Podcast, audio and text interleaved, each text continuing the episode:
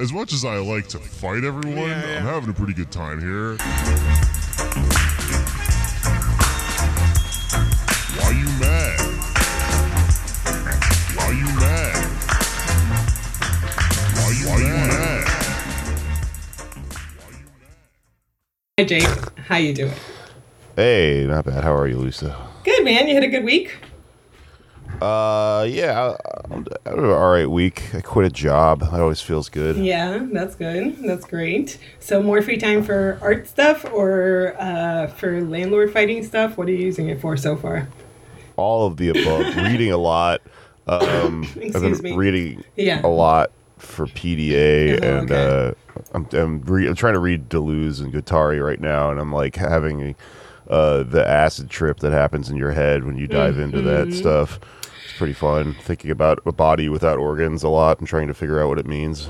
You know, um, we've previously talked about how this is your not successful podcast, but I am very proud of the fact that uh, we occupy the space in your mind where it's not homework because, Jake, I don't know, school is hard. And um, I, okay, so like a part of what we're going to talk about today is that I've spent like the last two years or so, which is pretty close to the, the whole time that we've been doing this podcast, watching a lot of movies and T V and like catching up on mainstream media that I missed during the decade that I was like going to school and working full time and sleeping four hours a night. You know what I mean? Yeah.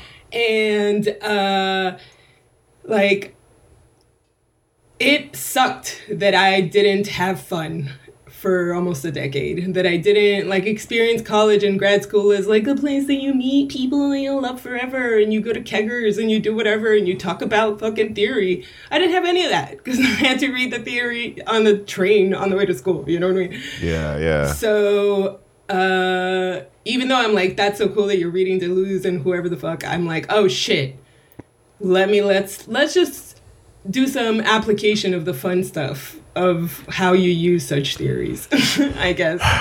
Yeah, I mean, I think about what you were just describing all the yeah. time, and I'm constantly in a state of trying to balance it. Like, I kind of had, I was really depressed last week because I worked all the way through Halloween, uh-huh. and I didn't really even make that much money, and I was like, why did I do this? I like this holiday. I should have, like, yeah.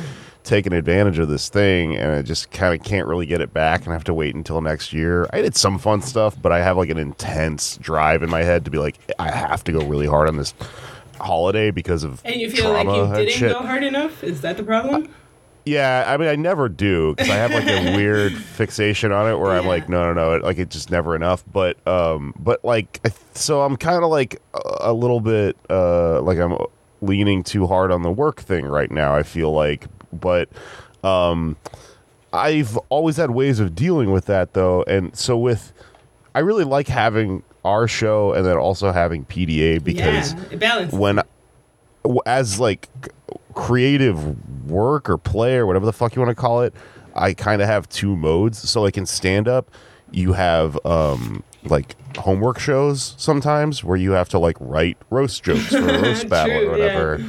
And that's fine. But that's what I feel like I'm doing when I work on P D A and try to make a product or whatever.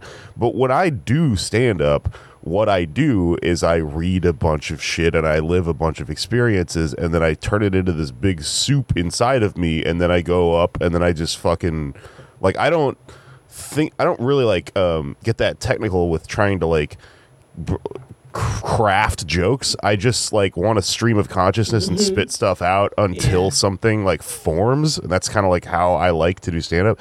And that's how I do this show too is I don't think a lot of like, oh, I'm gonna read this book for Why You Mad. I just read and then I'm like, we can just meet on a Wednesday night yeah. and uh turn on the spigot, you know what I mean? Yeah. And like stuff will start coming out of my head and f- like free associating and stuff. I think we come up with good shit. Well, that's but that's I, always how I do this show. But that's what I why I love occupying that space for you as maybe like an older sister, I guess. I'm like, oh, cool, I'm giving you something. Like maybe the way that an older sister would be like, I'm buying you alcohol or whatever, you know, like I'm like, I am giving you this weird little outlet, which is not to say that you don't have others or anything, but like um, when you were talking, it reminded me of like during those ten years where I had very little free time, when I did have free time, I went to like raves and shows, and I hung out with my friends and then like talked to them about Latour while we were all on acid. You know what I mean? So it was like yeah. uh, sort of a mirror of exactly what you're experiencing now, of like you do go into these like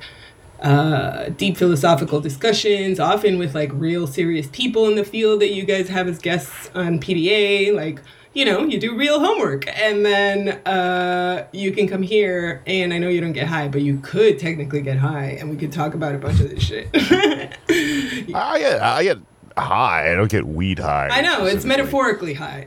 yeah. yeah. Well, also other drugs I enjoy doing. Yeah, I mean, whatever. We don't have to talk about that because we don't want to get anybody in trouble, but what I did want to talk to you about was, as I um, alluded to, I guess, is the thriller movie thing, or the catching up to mo- movies, movies, watching movies. Um, so, you know, we've talked about how, like, we both like horror and stuff like that, but I, in the last two years, through watching, like, almost every fucking movie I could possibly fucking find, like, now I'm at the point where I have like seven streaming services, Jake, and I'm like, oh, there's no more movies in my in my genre. Am I gonna have to start watching comedy, or like, you know, like I don't know what to do, because um, my favorite genre, it turns out, is thrillers, sometimes mm. referred to or categorized as suspense films. Yeah. Okay. And I have gone systematically over the last two years through every single uh, platform that I am that I have like a subscription service to, and I've watched all of the movies that seem good to me under those genres, okay? And this week, I had a real fucking eureka moment, okay? Where I realized that whenever I hate a movie under one of these thriller slash suspense genres is because one of the major, let's call it subgenres, is these thriller movies where the hero is a journalist, okay? You hear, you feel me? You already, you can you think of some already? Uh, I mean, there are movies where they actually like uh, talk about like whatever, like the fucking, what is it? Um, slip, no, I was like Slipknot, no, uh, fuck, Deep Throat and whatever from uh, the Nixon shit and like really, Water, Water Watergate, Gate. Yeah. So there's like ones where they like sensationalize uh, true journalist stories, right? But then there's also like fully fictionalized ones, because even like Erin Brockovich is a real person. I don't know if you knew that, but yeah, yeah. So then there's like some, you know, it again subdivides to like a sub sub genre of like ones that are about quote real hero journalists. Yeah. And then, have you ever seen Spotlight? Which one's Spotlight? It was a movie about journalists like uncovering the uh, the Catholic Church pedophile oh, stuff. Lord. It was like an Oscar-y sort of movie. I think it might have won or got nominated or something. But I remember watching it, and I was like, I, th- I was thinking about this genre of film you're describing. Yeah. Because I was like, it's so funny they keep making these movies because it's like really difficult to convey someone writing at, Yo, in like it is a not film a thriller. Sense. yeah, you're like, okay, so you found another contact. yeah, it's, it's, yeah, they're just on a typewriter and yeah, they have dude. to dramatize it and have another person talking to them and they're yelling at each other. But that's like, I know what writing looks like. It doesn't look like that. You know? Exactly. And as a side note, I think this is why Zodiac is not good. Oh, I love Zodiac. No, okay, hear me out. I think Zodiac, I'm going to agree with Leslie Lee, who may have changed his mind since he tweeted this, but a long time ago he tweeted something about how Zodiac was uh, the perfect example of the movie that should have been his favorite movie, but they totally fucked it up. Interesting. And I agree. And I think, like, I had to try to watch it, Jake, three times. Like, the first yeah. time I fell asleep. The second time I was like, yo, this is legit boring. I'm going to watch something else. And I changed yeah. it. And then the third time I was like, okay, whatever. I can get through this. and, and I fucking watched it. And I was like, by the end, I was like, okay, cool. You know, I see how this is, like, fine. But ultimately, it is not a movie about serial killers. It is a movie about journalists and cops. Fucking yeah. just doing research. You know what I mean? And it's like boring. What the fuck are you gonna show me how you went to like the Dewey Decimal system and whatever the fuck? Yeah, yeah, yeah. Get the fuck out of here. I can, I, I understand what you're saying. Yeah. I fall, yeah. But this is why it's a side note, because I'm not just saying that it's boring. I mean, I do think they don't belong in the thriller car- category. So that is a like let's put a pin in that. But uh the realization that I really had when I recognized this subgenre was that, you know, uh, on the show, and I think in general leftist circles, we often talk about propaganda, right? And how um, basically, you know, for anyone who like is unsure what that means, uh, propaganda is a short term to refer to the idea that there are um, public, popular narratives that are purposely written and circulated in a way to uh, spread the idea that police is, are essentially good, that they are mostly good people, that they serve a good service in society, that they are heroes that children should look up to. So really, um, a lot of our fictional stories that involve cops, whether it's T V, movies, novels, um, they tend to frame cops in an idealized way that is contrary to the reality that we mostly experience with cops, right? That's a fair right. definition of propaganda. So journalism as heroes, or journalists as heroes. Dude, I'm also watching this show called Daily, the Daily Alaska, I think is what it's called. And okay. it's um, it's starring, it stars Hillary Swank. And she is um, like a white lady, obviously, a reporter, who gets fired in the first episode from the New York Times or its equivalent. I don't remember if it's like a fixed name, a fake name, but it's the equivalent, right? And she gets uh, fired because she puts out like a big scandalous story, and then when her main source retracts, so it basically looks like she made up the whole story because she doesn't have a source, right? Uh-huh. So she gets fired. So she moves to Alaska because an editor that she worked with years before was like, hey, you know, you're fucking blacklisted. Why don't you come work for me in Alaska? You know? And uh-huh. she's like, what the fuck? That's like podunk shit. Like, what am I going to do? But as soon as she gets there, she gets assigned this story, Jake, which this is problematic. Check this out. So she's like the hotshot reporter with a lot of uh, experience under her belt, even though she fucks some shit up.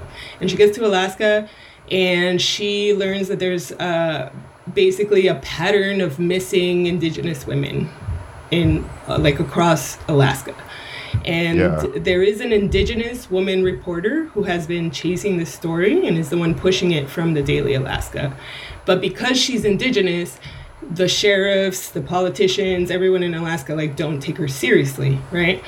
So it takes this white lady stepping in to care about the story and to use her white lady, let me talk to the manager energy, to like make people care about the fact that like someone is murdering a bunch of Native women across this state, right? Sure, yeah. And, you know, it's only a few episodes in, but this is another one that adds to this idea. Like, in America, Jake, uh, I don't know if I ever told you this, but the first thing I ever majored in in school was journalism. Okay. Really? Yeah. I really believed, I guess, the journalism-agenda or whatever journal, I don't know, we got to come up with a name for it, but definitely yeah. title of the episode. Journal, yeah, we'll figure it out, but Journaganda? Journaganda, maybe. maybe. Uh, Journoganda. There we go. That's a, okay, that's yeah. a, that works. Um, but I believed it as like a little immigrant, you know, first-generation American child. I believed it because I was like, man, this is the way that you like expose things, you speak truth to power, you really are like agnostic from any political association, and you don't, it's not about your own biases, it's about chasing the pure, honest truth, right? And like, where do you think fucking seventeen-year-old me got that stupid fucking idea, Jake? It's from T V. Yeah, exactly. And then I, um, I think in like my freshman year in college, I learned all this shit about how like journalists like basically don't make more than like nineteen thousand dollars a year to start when they get out of school. And then yeah. increasingly, and I had graduated fucking a long time ago, so now it proved true that increasingly um, there's no such thing as staff jobs, right, for journalists. And even if there were staff jobs, when you are a staff journalist, how is that different from you working for a corporation, right? Like there are cool. still certain things you can and can't say, certain advertisers you're beholden to. Yeah, there's a myth of objectivity yeah. in journalism, and people don't fucking read Chomsky when they're in college mm-hmm. and understand that like all media basically is biased, and especially American media in capitalism that is it has corporate interests, you know, and it's shaped a certain yeah. way, and it's not overt and it's not obvious, you know, so you're not going to like, uh, you know, you're not going to feel like you're reading like, you know, some, uh, you know, like cartoonish depiction of a Soviet newspaper or, you know, North Korean, you know, thing, or like nineteen eighty-four. It's like, it's what they're not saying and stuff like that that yeah. shapes, uh, you know, how it how it incentivizes all this horrible stuff. Totally.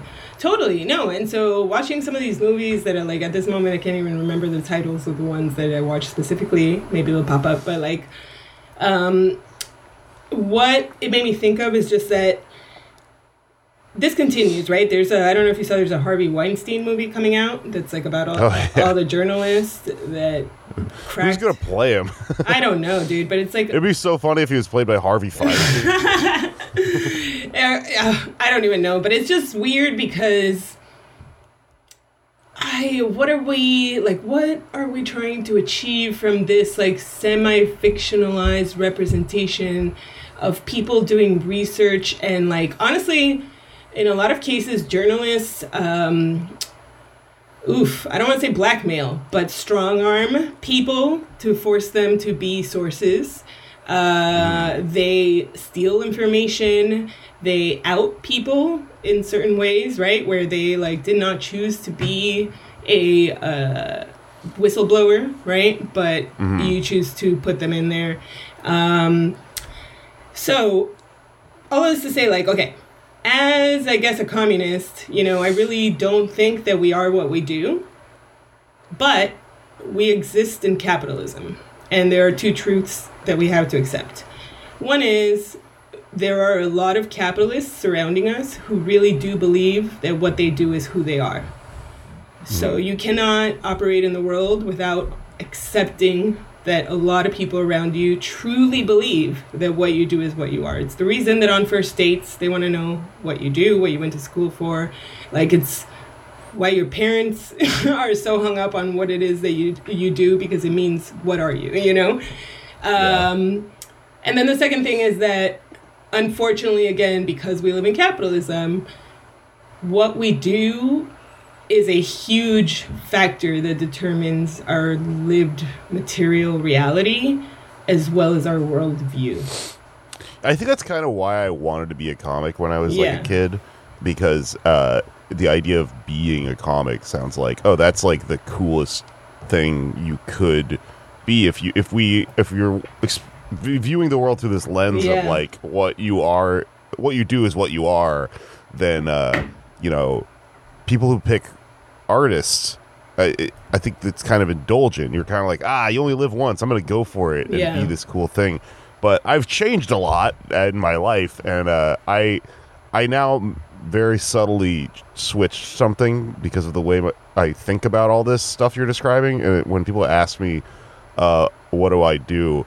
Or if I, if I mention that I do comedy, I don't say I am a comic. I say I do comedy yeah. because I think that the I am a comic has fucking destroyed so many people's totally. brains in this like industry. Yeah. Well, because, because they're taking it to then if that is what I am, then that is what I make money from, as opposed to if that is what I do and I make money from it. That's cool. you know, like, yeah. I don't know. Uh, it has all these insane implications that lead nowhere good. Yeah, yeah. And so, like, thinking about this, like, journalist thing, okay, because I think you and I, um, obviously we always talk about stand-up comedians, and a lot of people who listen to the show know or are or work with stand-up comedians, and a lot of people who listen to the show don't know anything about stand-up, and they write to us and they're like, that's cool, we love your weird uh, inside baseball examples. But I think I'm trying to bring up an example of like the same phenomenon in another industry in a yeah. way that I hope that people see that this is not just like me or us being hypercritical of comedians or artists. It's something that affects all of us who believe in this idea that somehow your job is a calling. And yeah, the job yeah. is interchangeable. Exactly. This same disease permeates all of... Yeah. people who, especially people who are, are uh, consider themselves to be professionals, and like I, I know what you're getting at. I because I I've talked to a lot of journalists about this and noticed a really unique, specific word that you hear out of both journalists and cops, which is the word calling, mm-hmm. because it doesn't pay that much when you first start, but people get into it because they feel like, yeah. and they might be, you know, uh, this might be coming from a good place in their heart a lot of the times. I mean, that's a lot of people exactly. become cops because they think it's a good uh, thing to do, but uh, it's it's something that they feel like has meaning, and that totally.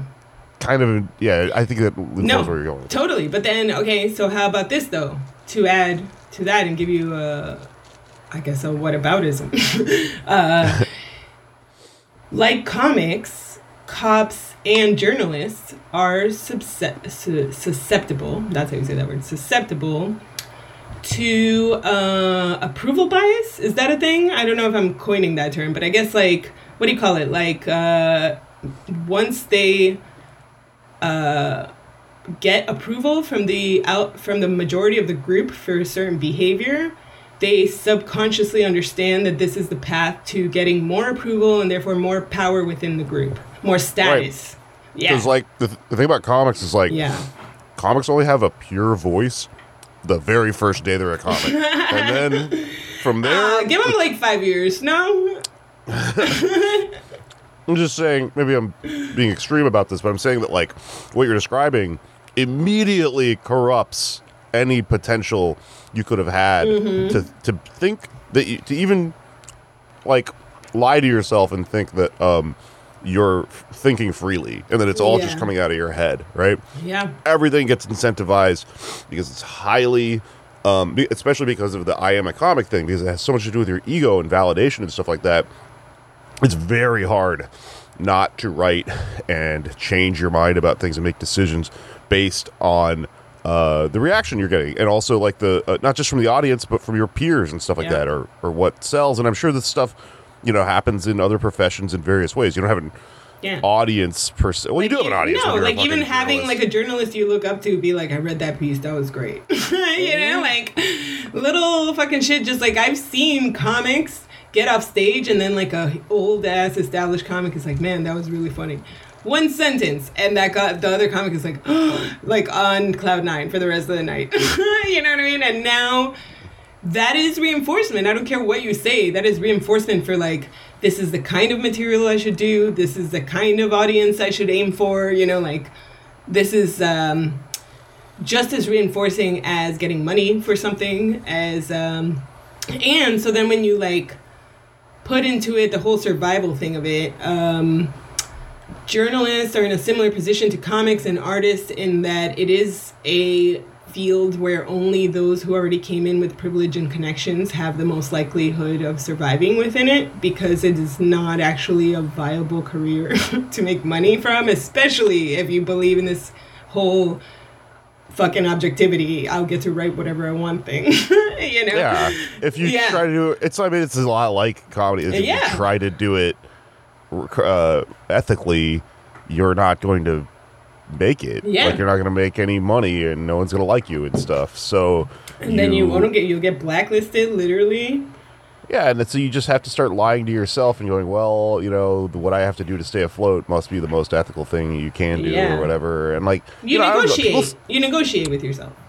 People start uh, their their.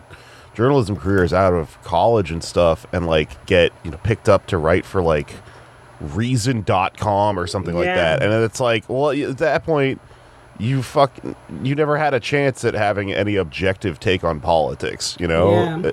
You can I mean you I'm fascinated with like late career uh journalists who seem like complete whack jobs to me because of exactly this like incentivization stuff you're talking about. yeah uh I don't believe that Glenn Greenwald even knows what he believes anymore, you know. I think that he wrote for certain uh, institutions and did what he had to do there, and then social media turned into a thing where then the audience room. I don't know. I'm going off on a tangent here, but no, um, you're not going I, off I, on a tangent because I've got several things to pick up there. But like, you know, the first thing that I would say as an example from what you're saying is like, okay, earlier before, you know, when we were pre-briefing or debriefing, I don't know, whatever. Um, I made a comparison between like journalists that work for Jacobin and journalists that work for Fox News, right?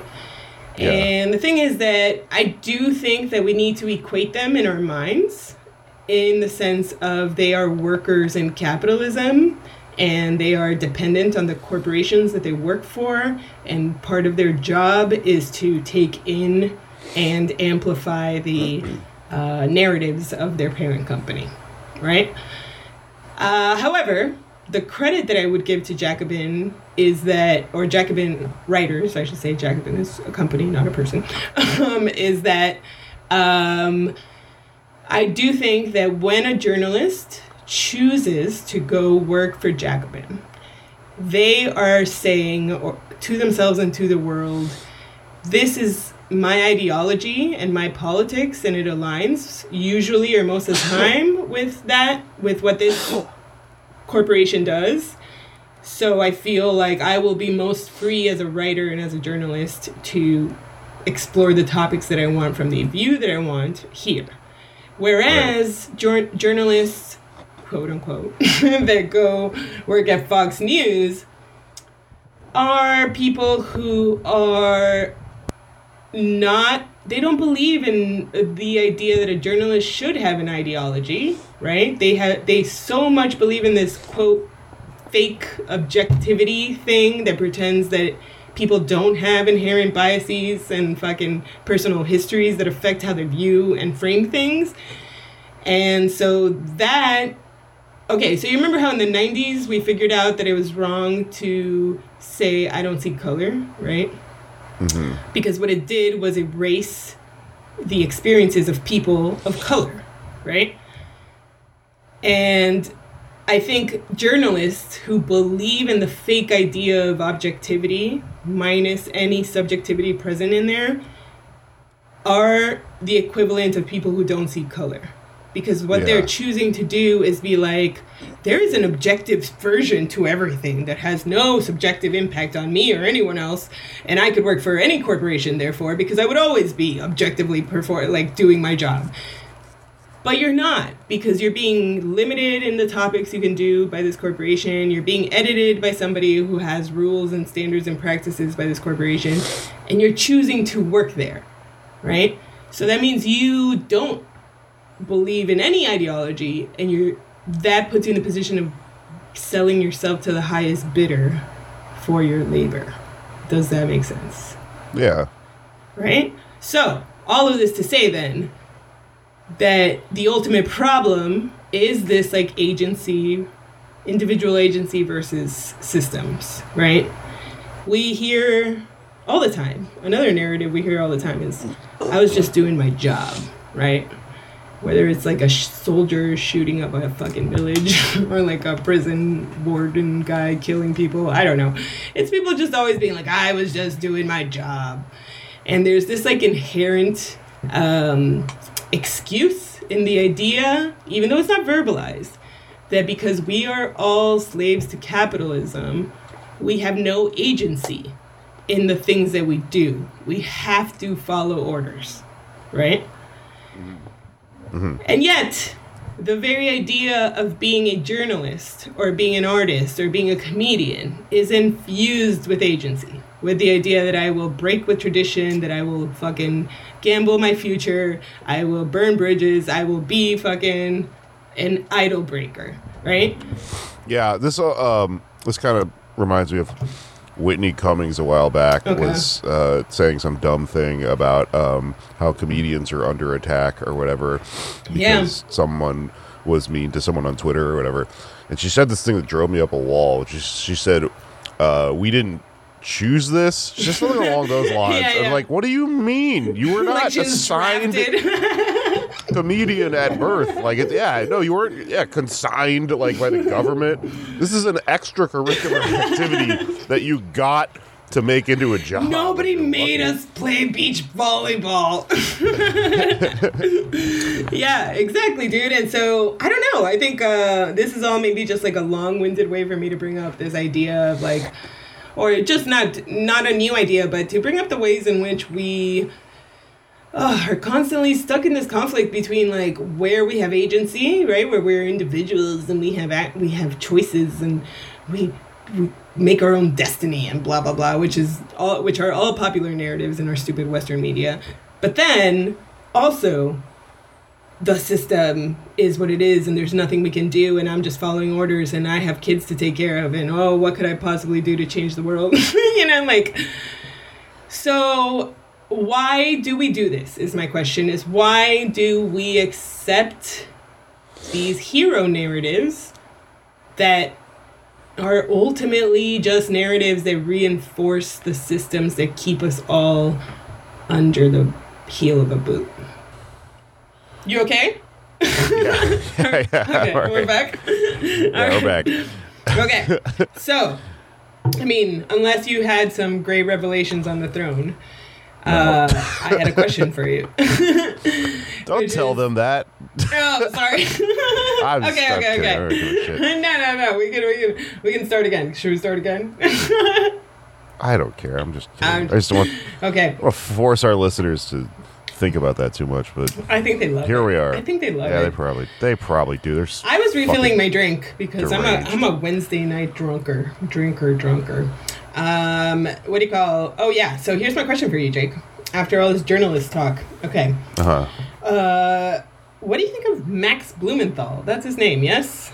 Is he a bad? Oh, what's up with that guy? Give me your I, honest opinion. Should have more of an opinion on this guy, but I I got him mixed up. There's like a few people like him who I I know, uh, and I feel racist because I'm like, oh, these white guys, I can't tell the difference. That's not, you can't be racist against white journalists. I know, exactly, uh, but I'm like, ah, your names are all the same amount of syllables. I don't know what the fuck is going on here. I think I met him once, like, uh, but I feel like he's jumped around and do, do, done a bunch of stuff, some that I agree with and some that I don't. Right, which is that not maybe the best way to be a journalist? I don't know. So I, I tossed this out because nobody write to me. I already had got in trouble. So. Uh, oh, he's the fucking Grayzone guy. Oh, my God. I have so many opinions. But, oh, okay. Uh, not good, in my opinion. Yeah. Um, Yeah, so Grayzone is like... Um, is he just I mean, being like a little like play every side guy? No, it's it's anti-imperialist, but um, not materialist. So mm. like a lot of journalists who you might have agreed with a lot at one point yeah. and then turned evil, like Glenn Greenwald, came out of the Grayzone. Another oh. good example is Lee Fang. Right. Who, like... used to be pretty cool, and then yeah. he recently just sort of broke and became like somebody who like all he does is report about how journalists get um, beat up or something, right? And co- cops are actually really popular, yeah. and we shouldn't be against cops and see defund what I mean? Is an unpopular I think he's narrative. Into making Jornoganda.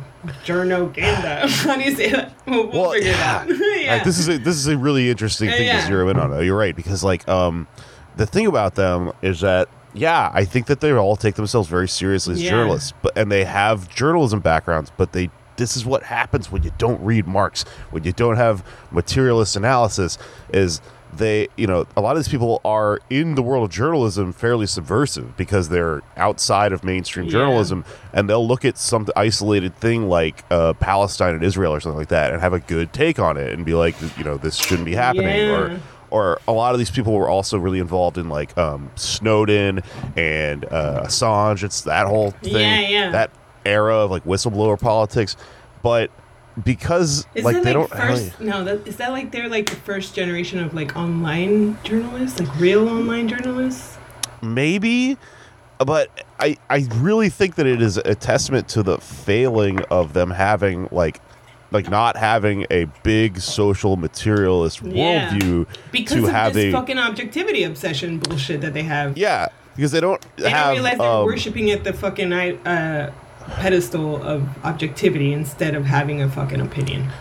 Yeah, and I think if you don't, if you don't have the tools to look at all this stuff that's going wrong in the world and understand how it all fits into one big superstructural thing known as capitalism, what happens is that you're doomed to think of uh, the story of history and all these horrible things that are happening as the faults of individual actors. So that, for a journalist, that's a great place to be because you're just endlessly reporting on, oh, look what this person did. Yeah. Maybe, you know, this person did that. But you don't have the key to the whole... story, which could, you know, dis- everything distills down to capitalism. Like, I know if you listen to the show, you yeah. fucking know it, right? Or at least you know that we know it. Well, but let me just it. interrupt briefly to say that what's weird about the journalism propaganda, though, is that they don't usually focus on journalists pursuing evil individuals. They focus on journalists pursuing evil systems.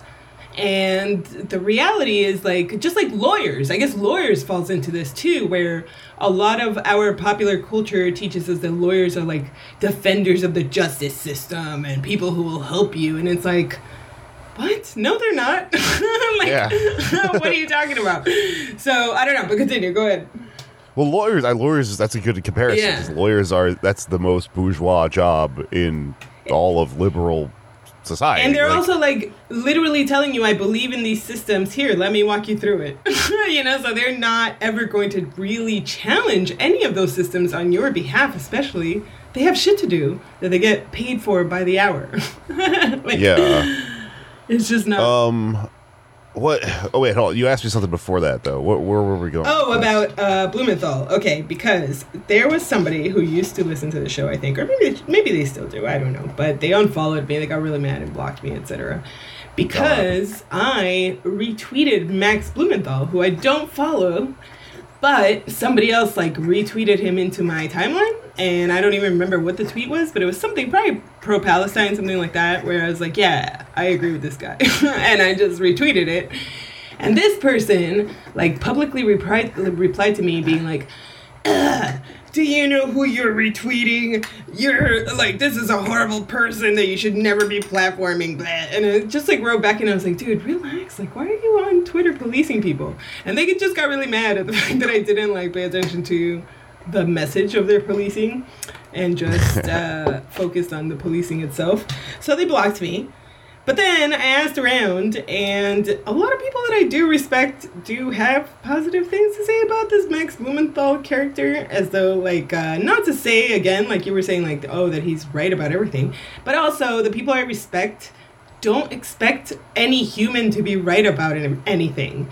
They are critical thinkers who take in information and are like, oh, this is cool, this is interesting, seems like you're informed about this. And others are like, no, this is stupid, I have more information than you, I'm not going to fucking ingest this, you know? Or like um, internalize this. So I don't know if I'm changing the subject, but I think that this person reacting as though my retweeting of this person, like one journalist, one tweet, one time, was the equivalent of platforming Nazis or something like that. I yeah, I think silly. That's rooted in the idea that journalists are heroes and that you're not supposed to be backing the wrong ones. You get oh, me? This is this is also the same way. Um, They'll be people... like, "How could you possibly still? Oh my God, Jake! Somebody, whatever, a nice person who's a leftist, nice person." uh, I tweeted something about loving Janine Garofalo, and they replied to me being like, "Oh, well, you better not ask her about Louis C K or politics." Yeah, this has happened to me too. Yeah, and I'm like, a lot of flow because somebody had one gripe with a thing that she said yeah. one time, and it's like, okay, is this fundamental to who this person is, or they just maybe they were wrong about a thing? And it's fine can, because they're fucking human. Like, yeah, I can agree with you about that thing and still think that there's an overall cool person. Or My question to those people is like, why are you looking for perfect heroes to put on a pedestal? Right. Right. Okay, so, you know, the midterms just happened yeah. yesterday, right? And, like, uh, every midterm cycle, people talk about it. There's discourse and stuff. And I, I think about this every cycle because a lot of people online and left bullshit are convinced of themselves, and they're very um, uh, uh, high on their own supply or whatever. Mm. The, the smugly don't vote and stuff like that. And uh, I... I, I was thinking about it the other day because I was like, ah, this Lee Zeldin race is getting pretty close. I should vote, you know. Uh, I don't want this person to become fucking governor and do all this horrible stuff he says he's going to do. And uh, I, I, I figured it out a few cycles ago. I think I figured out how to articulate it. But the thing is, if you think of yourself as a big leftist and you... Uh, you're like a person who really, really overly scrutinizes, like A O C, for example. Just critique her for sure. Just stuff that's bad about her. But like people that are like, she betrayed the movement or whatever. I think these people are actually just liberals because they have way too high of a premium on politicians, like, and electoral politics, to the point of sitting out of it. But because they're doing it's like purity tests. Yeah. Yeah. And, and you think that it's that big of a statement to sit out of it. And also, like, when they're uh, the ones that, you know, maybe are useful, like I would argue A O C's fairly as useful as it gets as a politician in America. The one, when they uh, aren't perfect and they fail you sometimes, you throw the entire thing out. Yeah. And it's like, well, in order to think that, you had to have been a person who thought that politicians were going to bring on the fucking revolution to begin with, to be that mad about being betrayed by them. Totally. I think that she's just some lady, you know, that so sometimes right. and you know is a means fucking, to an end. You know what's fucking ironic, I guess is the word, is that uh, conservatives don't do this. Conservatives right. literally are like, oh, did he fuck a child? Well, that's okay. I agree with his policies.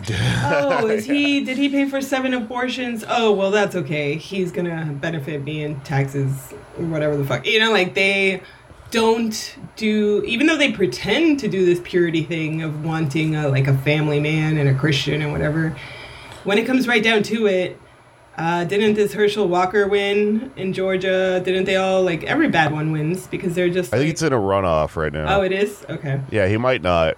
Yeah, but yeah, he's still horrible. Pretty close. It's still fucking too close for comfort, man.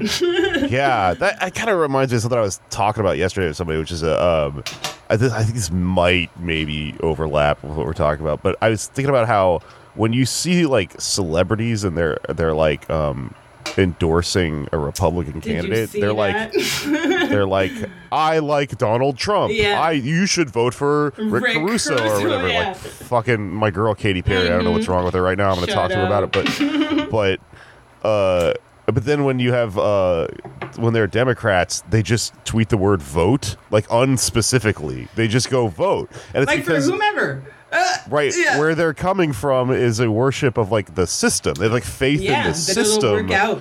It'll be great. That if everyone just voted, then the correct person would get elected. Mm-hmm. It's just like a really, it's uh, symptomatic of like a really weird way that like liberals think. I think, and I like this j- journalism agenda stuff you're yeah. talking about is like that is lib like. That's their, they love it. It's like yeah. lib culture stuff, the fetishization of like people being really good at these professional jobs and yeah. that being what makes the world work. Uh, it's it's lame and dumb, but but I know yeah. so many people that just eat it up. And dude, it's uh, so weird. Uh, I was talking to Gabe actually about uh, uh, Pod Save America and people like that, you know, because... My podcast? No, the your uh, Bizarro World podcast. Uh, sorry, you said pod, you said the I name. Did, of I said yours, but the other one, Pod Save America. Save, yeah, yeah. Oh God, yeah, yeah. Because those dorks. Yeah, uh, these people, right, that are like business journalists, capitalist journalists. They are people who simultaneously play the role of like objectively providing you with news, but also. Uh, pre, uh, what is it like? Pre-cognitively, like knowing, like predicting what's going to happen, right? And then also, even though we're wrong, we're able to do a debrief about what happened and point out exactly where every single person went wrong and everything. They love, they love Beto, and he does yeah, nothing dude. but lose. No, and they push him all the time. And fucking Abrams too. Like none of them do yeah. anything, so they do nothing but like push shit that's going to lose. Report on the moment in a very skewed, ideologically skewed way, and then afterwards pretend to provide like an objective assessment of why everything failed, even though you couldn't see that it would fail ahead of spending billions of dollars in Florida. What the fuck yeah. are you talking about? You know, like, yeah, yeah. Uh, so I want to say that, like, uh, I guess it's a grift, is what I'm saying. You know, like, uh, as much as people talk about like leftist news and podcasters being a grift.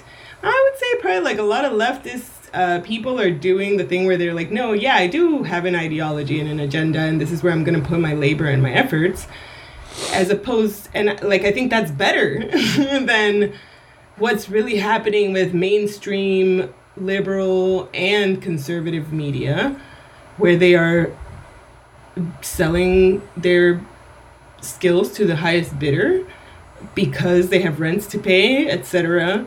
And they are engaging in making propaganda constantly. And yet yeah. we keep framing them as heroes.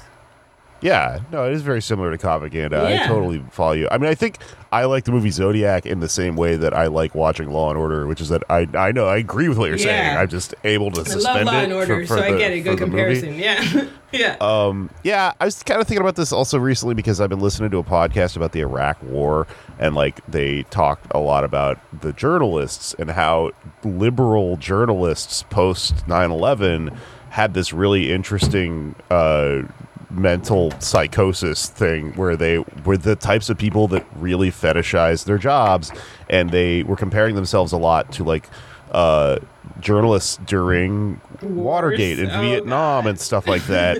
But how the difference was, I guess, that uh th- that they almost felt as though the there was a new way to be a radical journalist, which was to be uh uh to support a, what they considered a just war. Yeah. So all of these journalists played a huge p- role in the the rollout and the lead up and the selling, the P R, the selling of the Iraq yeah. war.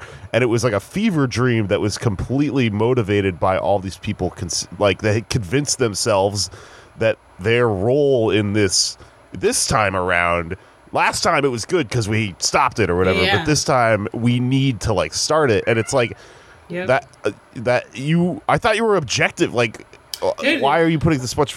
I'm sorry, but yourself? like uh, mainstream media is extremely complicit in. Uh, I'm going to say continu- the continuation of the Russia-Ukraine war, in the like way it's framed in the Western imagination.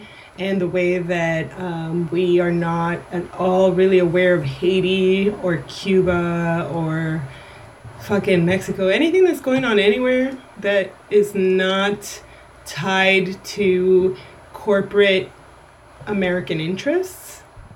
Yeah. And it's just like, um, how are we making movies still? Thinking these people are heroes, man. Why aren't there a million Palestinian flag emojis yeah, on Twitter? Exactly. You know what I mean? Like, yeah. But Ukraine flag everywhere. Yeah. No, uh, literally, what's her name? Katie Helper got fired and shit. You saw that? Yeah, yeah, yeah. We were almost going to have her on the show. Yeah, yeah. She's cool. We should, if you don't have her on fucking P D A, have her on here. We can have her talk about her favorite fucking Simpsons episode. uh, no, I'm just kidding. I love to make everyone into a stoner. But if, for everyone who doesn't know what we're talking about, I, um, fuck, what was the channel or the thing that she worked for? Uh... Fuck. Uh, I forgot. uh, whatever. But the, the affiliate that she worked for, or the channel or whatever that she worked for, um, fired her because she did a pro-Palestine segment, basically. And this, I guess, is a really good example, now that I think of it, as like this agency versus system thing, which the reality is, if a journalist really uses their agency to write about something that they think is important, regardless of what the interests are of the company or corporation that they represent, this is what they're doing. They're putting their career, their livelihood, their ability to pay rent on the fucking line and being like, yeah, fucking fire me. I'm going to write what I have to say about this. And that's not what most of them are doing. So let's have a movie right. about the Katie Helpers, I guess. But like being clear that they're dying on their swords while major- the majority of journalists are not doing that. It's directly like one hundred eighty degrees de- incentivized to do the right thing yeah. in something like journalism, because you work for the big capitalist corporate system. You know, good actually point about this, I think, is, you know who was a journalist? Mm. Karl Marx. Oh, yeah. Started off as a journalist and then maybe the only good journalist, because he, he saw things like, and out. Then he was like, I, just gotta I write gotta a really write long this article. Yeah, which, like, you know, wasn't gonna get, you know, yeah, uh, I'm gonna have to uh, self-publish this article. I fucking sat at home and smoked cigars for a million years and wrote this huge thing because it's like, wasn't gonna get put in the newspaper, you know. This... Great point. So he just like circumvented the entire thing, which is the only way to do it. I Otherwise, love it. You're gonna start. You know, get bump it up against these things. See, so, either. So honestly, we came back around to the journalists being heroes. All right, you can be. And you can be. But, I mean, but honestly, like, the same way as comics can be. Like, you can be but you also, it's easier not to be. And so to pretend that by default you are is bullshit. Yeah. I mean, I saw uh, this comic, uh, Gino, what's his name? Oh, a while back. Gino? Kinda, like a boy? Gino, yeah. Bisconte? Um, no. I was like, ew. Oh. No, just kidding. Bleep that. Okay. I, the other guy, I can't remember his name off the top of my head. Yeah. It's, I'm, I can see his Twitter avatar in my head, and I can't read it. Um, But, like, uh, he's funny. He's some guy mm-hmm. and a good comic. But he was kind of working through all this stuff while people were ha- doing discourse about, like, the Legion of Skanks and working with them and stuff. Mm-hmm. And he said something that is true. And he said, uh, you know, it. I can't remember how exactly he said it, but he was talking about basically how, like, um, well, when you're a comic, you don't want to work with these people, but if you don't work with them, you also don't get on stage enough to get good. Get yeah. get good is a term in video games that yeah. people say, like, get good at the game, whatever. Yeah. But he was saying it like the one of the features of comedy that's yeah. also a feature, I would imagine, of journalism is the more you work, the better you get, and the more totally. networking and stuff like that, and the better skill and all this sort of, sort of stuff. So there's this inherent problem with, like, you're in... You you kind of can't. Like, you kind of can't be correct about things and do stand-up unless you're going to do the full Marx, like, I'm going to flip over this entire system or whatever. Yeah. Which is what I'm attempting to do with my life, but I'm a bartender for that reason, you know? Well, but what Marx did was be like, if, if Marx was a comic, it would be like, you know what? Fuck making you people laugh. I'm going to write a fucking one-man show. So I think that's the difference, but... Uh, I don't know, this makes me think of, like, uh, weirdly, uh, in that Daily Alaska show, uh, which is based on a true story, right, because that's, like, most of the fucking journalist shit, the older white lady journalist or whatever uh, expresses some uh, remorse about how, like, people get canceled and shit nowadays, right, because basically she got canceled, right, for not having enough sources for her story. Wow. So she says something like, uh, a younger journalist around her gets in trouble for something, and thinks it's, like, the end of the world. And she said something to her like, you know, in my day, making mistakes made you a better journalist. Like, you learned from cutting corners and doing the wrong thing. You learned what shouldn't be done and why it mattered. And nowadays, making a mistake is why people crucify you, you know?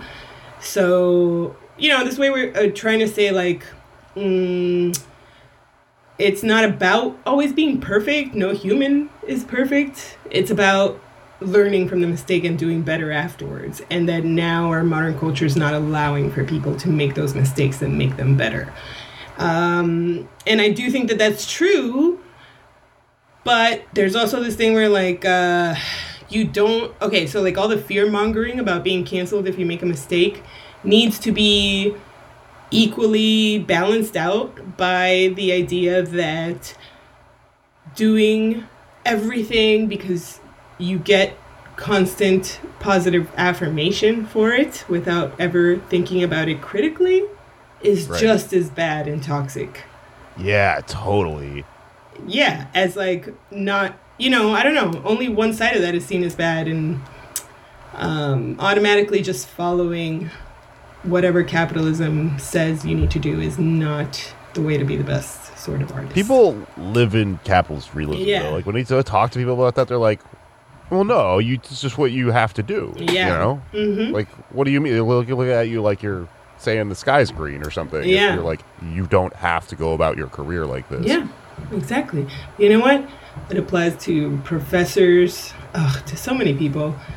Uh, we are trapped by capitalism, but the reality is we do have some agency. So it is really crazy that where we, maybe even that's why I like give trad such a tough time, Jake, is because I am resistant towards the things that humans do without consciously choosing them. You know, if you just yeah. like follow a path because it is the fucking way that the currents were pushing you, that to me is a sign of weakness, of like you did not, I don't know, very rarely do I meet a person who's like flowing along with the current as it goes happily because they chose to, you know what I mean? Everyone else is usually being dragged under that current. So. Yeah. I mean, I often kind of wonder if people are capable of, like, uh, going with the current, but then being self-aware and going, hey, I, uh, I'm doing this. I know it doesn't, it's not good. Yeah. Like, because that kind of would be fine, in my opinion, because yeah. we all have to, to some degree, yeah. do that. But the, the fact that people do this, like, uh, mental calculus where they're like, I'm doing a thing, I'm a good person, therefore the thing must be right, yeah. is so frustrating to me. Exactly. You know? Exactly. And also for us to believe externally that the idea that, um, I don't know, that any job is inherently good is bad. Because we are ultimately all individuals, so like, there are bad teachers. There are bad firefighters. There's bad everything. There is no such thing as, like, a job that is a hero fucking job. Like, stop doing this shit where we just pretend that there's some kind of profession that it has a moral fucking value. Yeah. Yeah. Except I... for if you do jobs that actually hurt humanity and the earth. You are a bad person. So I don't know how to some, explain that to you, but... some jobs are bad. Yeah. I don't know. How, but no there are, are no good. Jobs that are good. Yeah, exactly. Or that are... that are in, or that... No, there are jobs that are good, but there's no job that makes a person inherently good. Because there are people who are bad fucking uh, nuns. I don't know. Bad priests. Bad fucking... Um, what do you call it? People that give... Philanthropists. There we go. Um, yeah. So... What you, there are yeah. good people that become cops and then are net bad because yeah. the job they're doing is bad. In fact, I think a lot of people that's who the cops, cops are yeah, probably yeah. were a good person at some point. Yeah. Um, this kind of reminds me of, like, there's a saying about journalism that it's the fourth uh, branch of government or whatever the fuck, uh, third pillar or something. Yeah. I can't remember exactly how it goes, but yeah. it's people believe that it is like a functional organ of American of democracy. democracy. Yeah. And um, I just think about this all the time because we have this like idea in this country of uh, North Korea and places like that as being like um, very propagandistic, and like you read the newspaper and it's all like hail, you know, the, the Kim Jong-un or whatever, and they're like, oh my God, the, the stuff that they feed to these people, you know, it, like they can conceive of that stuff as being heavily yeah. biased. But then there's this, they believe that the stuff that they're getting out of American newspapers and news channels and stuff like that, well, that's subjective. And it's like, our no, news, no, no, no. Our news you need- in the last two weeks was literally saying um, that the problem with our economy is that wages are too high. And yeah. too many people are employed. So in order for inflation to go down, uh, wages have to come down and some more people need to get fired. Yeah, and that okay. we need to intervene and make that yeah. happen, which is like what I thought the free market... Okay, like, okay, North it. Korea. like, like, what the fuck what are I'm, you talking about? Yeah. What I'm what I'm saying about like the North Korea yeah. thing, though, is that like... Uh, so the lesson isn't... oh, North Korea has objective uh, media as also, it's that neither of these things mm-hmm. are objective. There is no such thing as objective media. Like, yeah. you know, Anders on my show worked for R T, yeah. and, like, he'd get a lot of shit for it. People would say, like, you know... You're making propaganda. And it's like, yes, he's making Russian propaganda. Yeah. If you worked for an American place, you'd be, be making, making American propaganda. Yeah. You need to be very skeptical when you take when you view and read stuff from R T and also from American media, like yep. all of it. It's all fucking fake. Exactly. But this space that, that people live in where they think like, no, no, no, no. In our thing, people are like do, they're able to be objective though. Yeah. Completely fucking bullshit. It's just that people don't think of capitalism capital as, as authoritarian as like the state. Yeah. That's like the biggest mindfuck I think Americans well, have. But, they don't, but like, it's because they don't realize that our state is corporate at this point. Right, that's the government. Yeah, like fucking Jeff Bezos and yeah. the Coca-Cola company. All that. No, that that is our government. And tobacco our, our and people. Guns. Yeah, and the pharmaceutical yeah. companies. Yeah, and oil. That, don't forget big oil. Uh, and that would be it. Those are the people that run our country. Those are our kings and queens.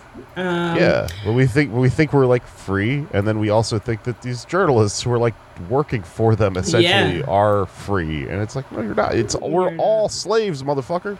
Exactly. that's where I want to end. I'm like, that was my point. Thank you, Jake, for crystallizing it into one sentence. We're all slaves, motherfucker. uh, and also, uh, postscript, stop making movies about people's jobs being heroes type shit, because they're not. They're not. I'll give you that, that fucking Sully guy, the guy that landed the plane on the Hudson. That's fine. That was kind of heroic. You can make a movie about that guy. But that's about yeah. it. Mm. Well, you know what someone should do mm. is, you know how, like, uh, there's all this propaganda, but then there's, like, Reno nine one one yeah. making fun of cops. Mm-hmm. Someone should make that, like, a Reno nine one one for journalists. I love where it. it. I would watch it. A comedy about how actually doing that job is... Uh, stupid. I mean, I guess there has been kind of stuff like that, like on like thirty Rock, they would kind of joke about. Uh, like, did uh, you ever see Sports Center? Sports Night, the Sports first Night. Aaron Sorkin yeah. thing. That, uh, that like, was pretty good. Yeah, ago. And I mean that was different because it was like about a sports cable news show, but it was pretty funny because it they were, it was like yeah they're all stupid and like half of America looks up to them as like being like sexy men who know everything about sports, and it's like no they're dummies. You know what? Maybe I'll try to write that screenplay. Do it. Or that pilot. I'd watch Nobody it. Nobody steal my idea. Nobody steal this idea. Uh, I'm a witness. We can cut it out. Oh, my God. It was about an hour. Well, oh. uh, I got nothing else. Did you want to talk about anything else? Or what do you want to plug? Or what's the deal? Um. Yeah, just plugs, I guess. Uh, I look at my Twitter. I'm doing stand-up. I'm doing... Uh, Alex Patak's show, G- Game Boys at Caveat on uh, December fifteenth, I want to say. Maybe be wrong about that. Um, I'm going on tour with Mishka Shubali. We're trying to book some dates in the South. We're going to we're gonna do a show on J six uh, with our friends Heels, the punk band. They're sh- calling it Heels Surrection. It's a J six show uh, in Memphis. That'll be fun. And then we'll be going through the South and stuff. Uh, and listen to Pod Save America, and that's uh, don't listen to Pod Save America. That's oh it. yeah, um, cool. I don't have any plugs. I just um, I'm gonna go ditto on Jake's plugs. Uh, love you if you're a patron. Love you if you're he- hearing this late when we release it for everyone else. I think it's going great. Write us an email if you disagree. I don't know. I'm not even gonna tell you what the email address is. Okay, bye. Bye. Beautiful. Hit stop.